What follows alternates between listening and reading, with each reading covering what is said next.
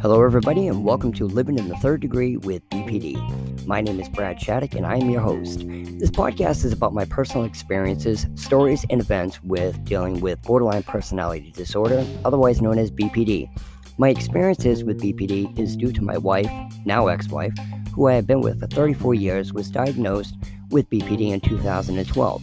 And I want to share my experiences with you so that if you are someone who has somebody in your life with BPD, that you may relate to what I'm saying along with my personal tips and suggestions that may or may not work in your specific situation. And if you are someone who has been diagnosed or think you may have BPD, that you may recognize the signs and understand the havoc and turmoil that it can have around the people that are involved in your life.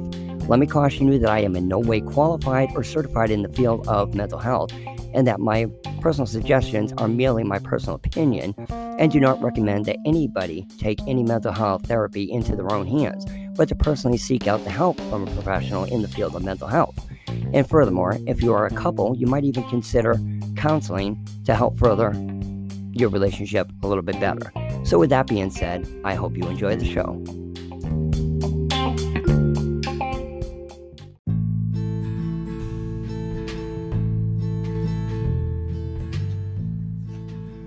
Hello, everybody.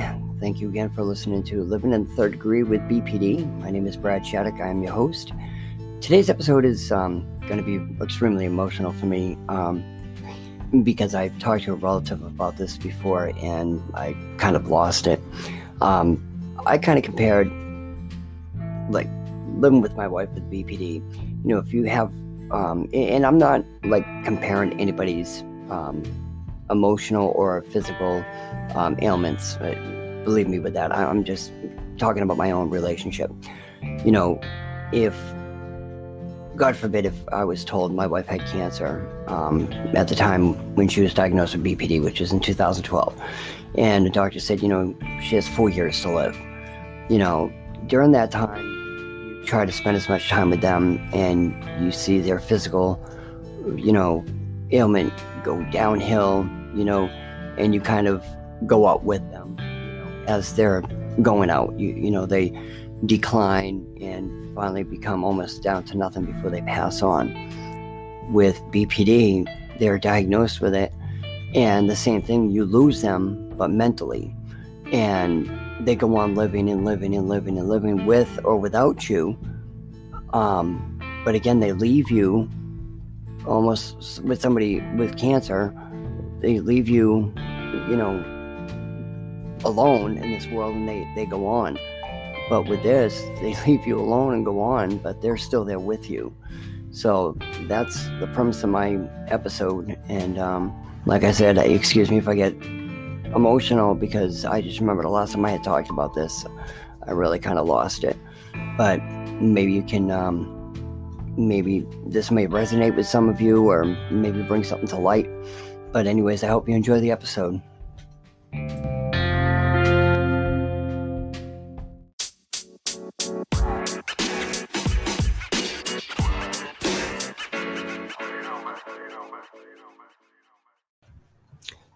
Hello, everybody. Um, thank you again for listening to Living in Third Degree with BPD. I'm still having a little bit of issues with my microphone and software. I'm still trying to iron out some of the, the issues with it. Uh, but, anyways, with this episode, um, BPD, the cancer that continues to live, um, you know, I knew for the longest time my wife was um, had a disorder that was very hard to pin down, um, and as symptoms started growing, and in the beginning, she was very confused, and she would even say to me, you know, uh, like one time I, I took a rag and, and we were having subs and I wiped my mouth and I crumpled up the rag and I tossed it to go in the garbage and she freaked out. And then after she said, I'm sorry about that. I just, I don't know, for some reason, like when you threw that, it seems like you're sending a signal to somebody. I'm like, what are you talking about? So in the beginning, she trusted me because she was very confused. Like these little things, like when I take my shoes off and throw them on the floor and they'd land in a certain direction, she'd be um, she'd go and pick them up and go, "Don't you want them in this direction or that direction?" And then after she would again, she would apologize and say, "You know, I don't know. It seemed like you were leaving a message for somebody," and that's when she originally trusted me in the beginning to tell me about these things because she was very confused. And I look back now and it kills me because she was lost and I was the only one there for her. And she didn't understand what she was going through and she was scared. And I never teased her, you know, because uh, I, I was confused as well as her when she would tell me these things. And I'm like, why would she be thinking these things? And, you know, I never made fun of her because I could see she was confused and she would cry and she would say, Can you just hold me? And I would hold her. And I'm like, I don't know, baby. Like, maybe we could talk to somebody, try to figure this out. And um, she was receptive to that. She um, eventually got help. And, you know, behind, I don't want to say behind her back because it wasn't sneaky, but I like behind her back, I was like looking up her symptoms and stuff, and it kept pinpointing towards borderline personality disorder. So I started reading into it more, and I'm like, oh my God, this is what she has. And I didn't want to tell her because I didn't want to think I was trying to analyze her behind her back and do anything tricky because it is kind of, you know, like I could see her saying, like, why didn't you talk to me about this? Why did you do it all behind my back? And um, which, if I could go back, I, I probably should have, you know, done this together with her. But the day she came out and she goes, Well, I think I know what I might have. And I said, What? And she threw this paper at me, not, not in a bad way. And I looked at it. Oh my God. it said borderline personality disorder. And I looked at her and I said, Wow. I said, You know, I've looked up a few different kind of disorders, you know, on things of both of us. And it did seem like some of the things I was reading pointed towards that. And um, I remember her, she did say, Well, you didn't tell me that. And I said, Why? Because I wasn't sure. I'm not a doctor or anything. But um, I quickly got off that subject and I said, So what did they suggest now? And she said, Well, they talked about a thing called uh, DBT. And um, she said, But they do it in groups. And I told her I'm not good in groups. Excuse me. And um, so I told her, I said, Can you ask her if there's like anything at home we can do? Maybe we can do it as a couple. And um, I, I had known a little bit what DBT was because um, in my own, um, you know, issues with my counselor, she had mentioned DBT, and I looked up. You know, I knew what DBT was. Um, so she says, I don't know. So, anyways, her next appointment, she came out and she said um, her counselor did say that we could look up online and there is things you could do at home. So, being excited of that, I, I printed up. Um, I, I think I tagged maybe probably about 12 different sites that you could um, free and uh, they had some courses. It was one, it was like $120 and they actually take you through the steps and they have somebody you can talk to online. And I told her I was willing to pay for that. And um, she was receptive in the beginning. She said, you know, she said, I really appreciate you working with me on this. And I said, Michelle, I love you. I, why wouldn't I? I said, you know, I'd be there every step of the way. And she said, I know you would. So in the beginning, it started off really good. Um, but then, you know, she, whenever I tried approaching her about doing the DBT, there was always an excuse. I don't want to do it today, maybe tomorrow. I don't want to do it today, maybe tomorrow. And I said, well, it's not just about you, it's about me. I want, you know, there's something to help me as well. And it also will help me to approach you, you know, and rather than yell at you when we have an issue or, you know, if I have an issue, maybe how to handle it. And she said, well, you can do what you can on your own. And, you know, you don't have to wait for me. And I said, well, I have done a lot of stuff uh, on my own, but I want to work on the couples things. And, you know, she's like, okay, well, not today. Long story short, never once did she allow me to work with her with DBT as a couple. And I printed up, I'm not kidding, a ream of paper is 500 sheets. And I literally probably printed out a whole ream of paper on DBT for individuals, uh, for um, couples, different situations, um, courses, and never once did she find the, the time to be able to do it with me. And I wanted to do it with her really bad. And I wanted to do, you know, role playing and, and really kind of, you know, grasp this. DBT was originally designed for people with borderline personality disorder. And then, you know, people in the mental health field felt it was, you know, good for anybody, any disorder. I personally think it's good for anybody. It really does allow you to, you know, work on mindfulness and step back. And, you know, we always say, shit, if I could go back, I would have said this, or I would have wouldn't have said this, you know, and you can never go back. So it allows you to take a step back, you know, that fight or flight type of mode and, you know, really think about what you could say or should say, or, you know, nobody's perfect, but it's that one extra step that you can take to help, you know, save a fight or, you know, even save a relationship. But, anyways, um, so as time started progressing, um, her doctor had uh, mentioned to her about um, going on, she was already on Lamictal um, for her bipolar, and I'm on Lamictal as well. She had um, told us Zyprexa might be um, because I had looked at back up a second. I had looked up and see what kind of medications is good for people with BPD, and one of them was Zyprexa. And I so I looked it up and I read it to her, and I should have, again, I should have read it first, and because there's certain keywords in there that triggered it. And I said it's an antipsychotic right away. She went, uh uh-uh, uh, fuck that.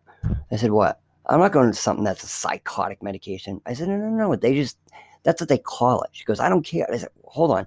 When people try to quit smoking, they put them on um, Wellbutrin. Wellbutrin is an antidepressant. Doesn't mean you're depressed, and it doesn't mean you know you you know you it's for you for antidepressant. It's just it's a property in it that helps people to quit smoking. I don't care. I'm not going on antipsychotic. Nothing I could say. You know, and that might have been my fault that you know I should have held back that word because it kind of labeled her as psychotic. And over the years, as much as I tried, it just stuck with her on that. It was a psychotic. And I even had called her counsel one time and we had a, um, a privacy paper where we could communicate with each other. And I told her to try to talk to her about that. Still couldn't get through to her. And still to this day, I think our relationship would have been salvaged if she had just taken that fucking medication. I mean, I don't know, but I'm pretty sure it it would definitely wouldn't have it would have done good. It would have done some good. So, anyways, as her disorder progressed and then she started getting the paranoia and the delusions, I started seeing the woman I fell in love with,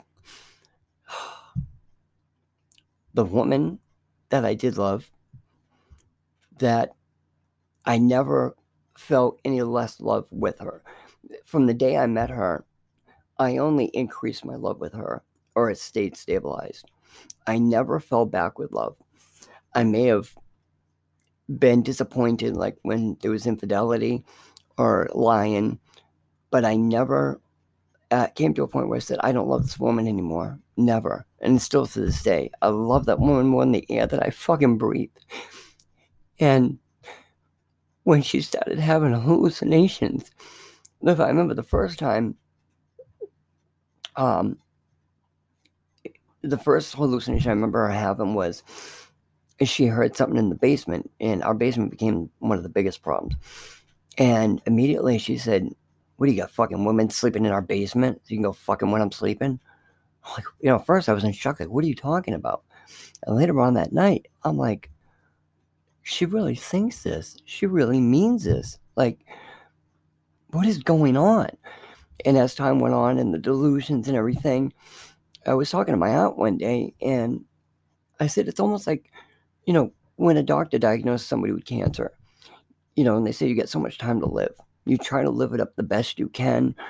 And you see them slowly deteriorate, and you know, time is of the essence. And you're going to lose them and you have pretty much a calculated time you know instead of saying you never know when somebody's going to pass the doctor gave you you know up to like four years to live it could be either now up to four years and you know with um with her disorder i started seeing her slipping away and her attitude her demeanor her compassion um the way she was with me in public or at home it just wasn't the same. You know, she'd be sitting on the couch watching a movie, and I'd be able to jump over the back of the couch and grab her and hug her and go, "We love you, baby," and just you know, and then cuddle up with her and watch a movie.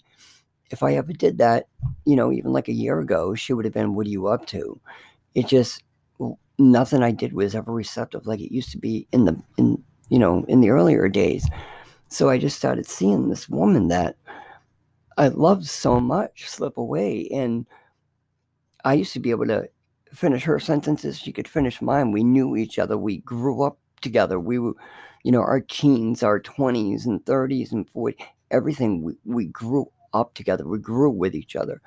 I saw this woman slipping away. And here's somebody like, I used to be able to, I, I could tell like when she was going to get up and have to go to the bathroom. it was funny. I remember one time, and this is no word of a lie, I took the blankets off her and she said, What's that for? And I said, Because I'm sure you're going to have to go pee in a minute. She's like, That's weird. I really was just literally getting ready to go pee. It was almost like we had a spiritual connection. You know, there was many times I went to call her and she's like, I was just going to call you or vice versa. That it was like we were soulmates. Like, that made me comfortable, even though sometimes like things weren't a surprise it didn't matter. Everything about her, with her, I loved. And still to this day, I do. I just miss it because I miss the woman.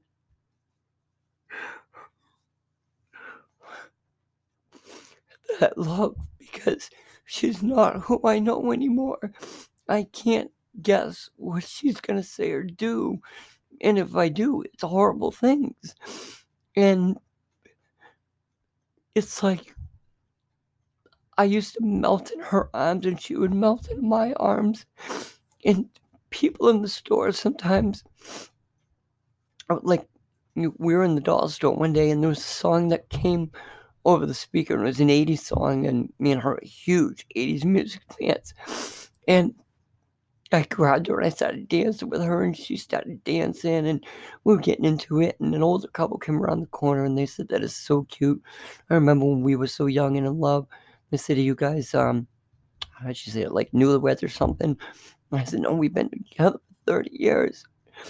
And they said, that's amazing. And I used to think it was amazing. So many people would say it. When we were good, we were great. People would I say, you'd never know you guys were together for so long. You know, w- when we had our businesses, and even when I was working and I hired her to work with me, we could live together, we could work together, and people like, I could never work with my spouse, or I love, oh my God, I love going to work. It gives me time away from my spouse. I could never get enough time with her. I wanted to be with her from the minute I woke up to the minute I went to bed, whether it was being together throughout the day or working together. We worked together so well. And everybody said, I don't know how you guys can do it. And some people say maybe that's the demise of your relationship. No, it's not. It was not the demise. We uh, we loved being together. I loved being with her every minute of the day. I never had any minute that I was sick of being with her. You know, we we had the same likes, the same hobbies. We loved everything together. It was like we were one. And um but then as DBT, you know, it just started becoming a deliberating disease and taking her away from me and everything about her changed. She became paranoid and, you know, the hallucinations and the delusions. And like I said, I, I couldn't calculate how an argument would go. You know, back in the past, I knew, you know, if we had an argument, a couple hours would be fine, or, or a day, you know, we'll sleep on it and ignore each other for the day and be fine the next day. I could always calculate that too. And then it became uncalculated. Like, was this going to be a one day separation, two day, which can tell me to leave? How hard was it going to be to get back? It became harder and harder. And then it became harder, like I said, during the relationship to reassure her throughout the day. And I'd have to go above and beyond. And then I started developing tics because, you know, I had to be careful, you know, the old quote unquote walking on eggshells of, you know, what I, you know, I got to be careful what I'm saying, um, or if I made a comment about something, if I took too long in the bathroom. So I started developing tics. So it's like the further she was being pulled away from me, I'm developing issues of my own. And then her triggers, I could never calculate them. So she started becoming um, somebody I didn't know. It was the shell of my wife, the beauty, um, everything I was attracted to sexually. She was beautiful and sexy, but the internal, I didn't know her. I was getting confused. Um, it was just somebody I didn't know anymore. And it was like you know, when you know somebody, especially for 34 years, you know if it's going to take just a little bit of a rose for her to go, all right, uh, I'll forgive you. Or if you're going to take her for Japanese food. Um, now it was the littlest fight turned into, you know, a five day stretch of me not being able to go back to her. Or, you know, it was so unpredictable. You know, you think, like I said, after 30 years, we knew each other's sentences. We knew when we were going to have to go pee um, what we wanted for supper that night. I mean, it was amazing. We literally would know, you know, what we were in the mood for. I would make supper, and she's like, "Wow, how did you know that I was in the mood for fish?" I mean, it was. I'm not kidding. It was spiritual. Like we were both part of it. We knew each other's next moves and everything. And some people would say, "Wouldn't that be boring?" There's no spontaneous or surprise. No, because it still was, but we knew each other so well, so I knew how to make her happy. She knew how to make me happy. You know, we also knew how to piss each other off. You know, we knew each other's triggers and buttons. It wasn't all, you know, hunky dory, but it started becoming a stranger. I didn't know, you know, when eh, back in the past when I'd make her, you know, bake stuff haddock and she'd say, Wow, how did you know I was in the mood for fish? I just knew. And then one day I went to make her bake stuff haddock and she said, Why'd you make big stuff haddock tonight? What is that? Your girlfriend's favorite food? That's how it became. It everything started turning suspicious and everything started turning, you know, to a bad motive or there was something in it. And this cancer just took my wife away. It stole my fucking wife.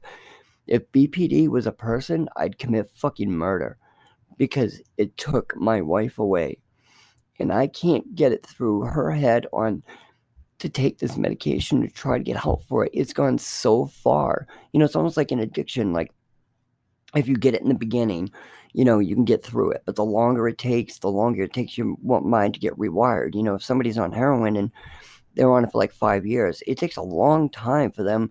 You got to go through rehab and get your brain rewired and get back to life the way you knew it before the drug.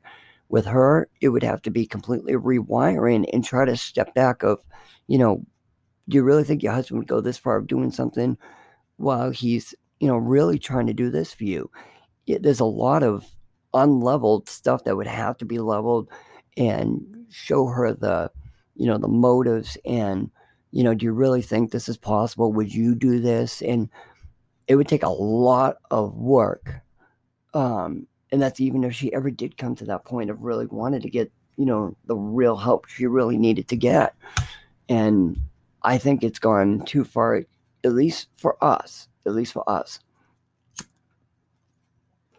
i, I told my daughter my son before i said what makes me so worried and upset is that me and mom get separated and i move on which that's not going to happen and she moves on. And all of a sudden she's with somebody that she really likes and they say to her listen you got to get some serious help or i'm leaving. And she loves this person enough that she actually does get the real help. And then starts becoming you know maybe even you know recovering from bpd that she could have done with me but didn't and starts having a healthy relationship with somebody else but yet with the person who tried so hard and, and tried being there for her and suffered so much and tried. And I, I brought disorders on myself with tics and stuff. And but yet she couldn't do it for me. That's what would kill me the most. Uh, if she's gonna get help, I wanted to do it with me, or if she does get the help, come back to me.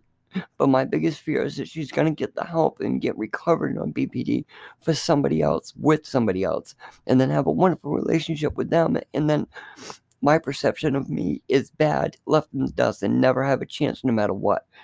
That's my biggest fear. And that's why I've been trying so hard. But BPD to me is a fucking cancer that takes away somebody from you, but that they're still living and they continue on and on. And that's what's hard.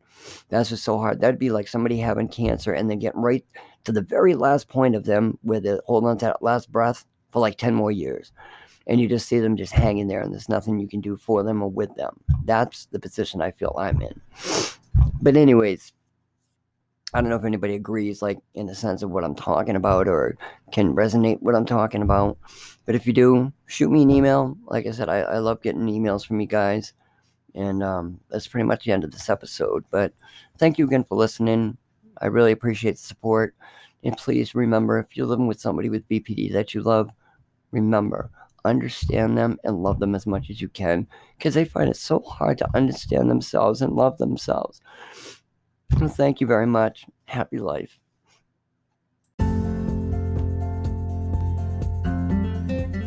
You've been listening to Living in the Third Degree with BPD. I hope you enjoyed the show, and please check out my many other episodes. I hope you get some beneficial suggestions from my experiences. And remember, we're all responsible for our own choices. I'd like to remind you that if you have someone in your life with BPD, try to understand them and love them as much as you can because they find it so hard to be able to understand themselves and love themselves. So, thank you again and have a happy life.